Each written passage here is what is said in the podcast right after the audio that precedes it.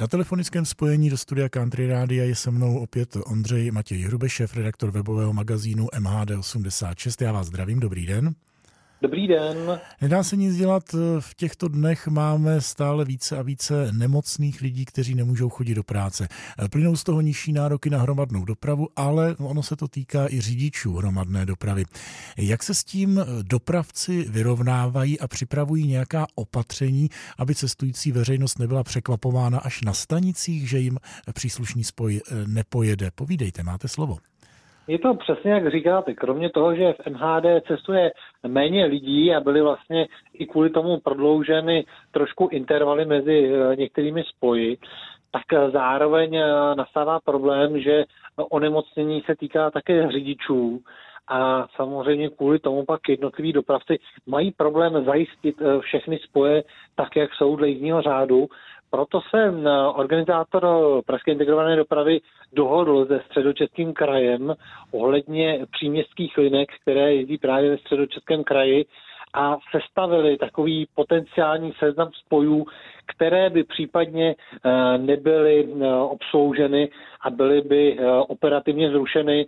Vybrali se takové spoje, aby to co nejméně se dotklo cestujícím, to znamená především spoje, kde Eh, jedou eh, jiné linky eh, v podobné trase a v podobném čase. Ten seznam si mohou cestující někde dohledat, eventuálně budou o tom nějakým způsobem pravidelně informováni na webu nebo různými aplikacemi, jak to teď je moderní?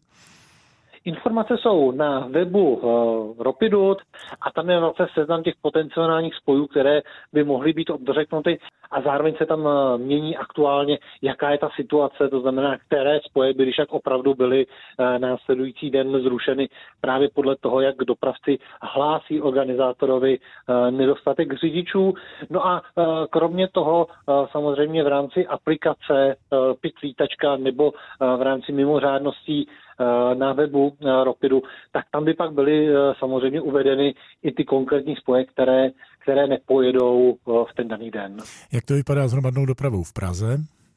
Praze pokračuje eh, poloprázdninový provoz, to znamená eh, především omezení v odpolední špičce, to znamená ráno jezdí autobusy častěji, ale dopoledne a odpoledne jezdí ve stejném intervalu. Je to dáno právě jak už eh, méně cestujícími ve vozidlech, tak právě, aby dopravce byl připravený zajistit kompletní provoz městské hromadné dopravy a nemusel sát ke škrtům nějakých pak spojů z nenadání.